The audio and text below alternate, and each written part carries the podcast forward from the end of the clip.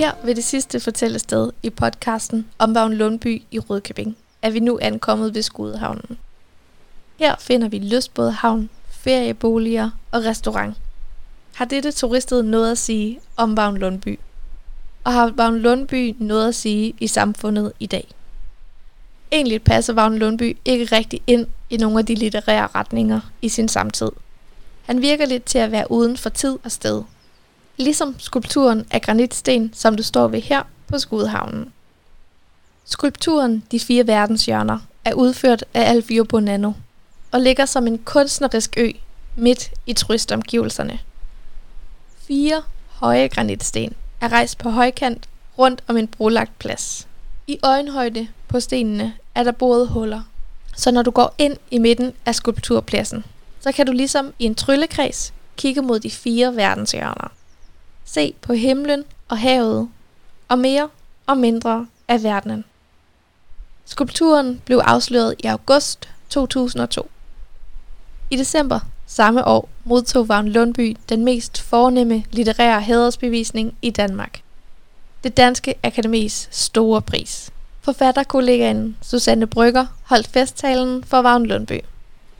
Hun beskriver Lundby, næsehornet fra Langeland, som en kulturrevolutionær civilisationsnedbryder, der har kaldt mennesket for klodens største fejltagelse. Ifølge Susanne Brygger er Lundby en forfatter, der ikke tror på udvikling og oplysning, men indvielse, og som stadig skriver om den enkle visdom, at vi skal være gode ved hinanden og naturen. Klodens sidste tykhud er Lundby blevet kaldt, og han har selv brugt disse ord om næsehornet. Og så tænker du selvfølgelig på portrætmaleriet på Langeland Bibliotek, som vi kiggede på i begyndelsen af podcasten. Næsehornet var Lundbys totemdyr. Lundby skrev næsehornsdigte som en gave til Verdens Naturfonds projekt for de troede dyr i Kenya. Og han forsøgte med de digte at se verden fra et næsehorns perspektiv.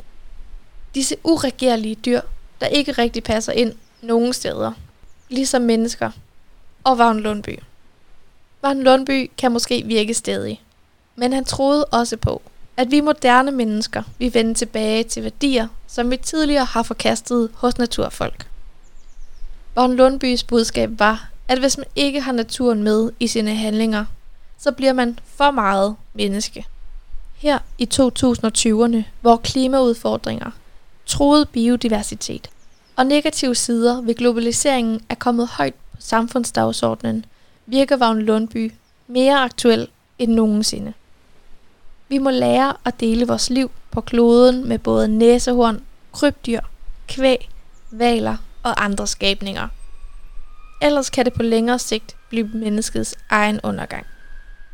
Her slutter podcast-episoden om Vagn Lundby i Rudkøbing.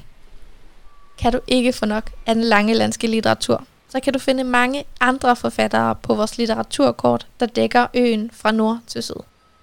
Derudover kan du selvfølgelig finde og nærstudere alt den litteratur, vi henviser til i podcasten på Langeland Bibliotek. Vi ses i Langelands litterære landskab. Langeland Biblioteks projekt Litteraturen i landskabet på Langeland er støttet af Slots- og Kulturstyrelsen.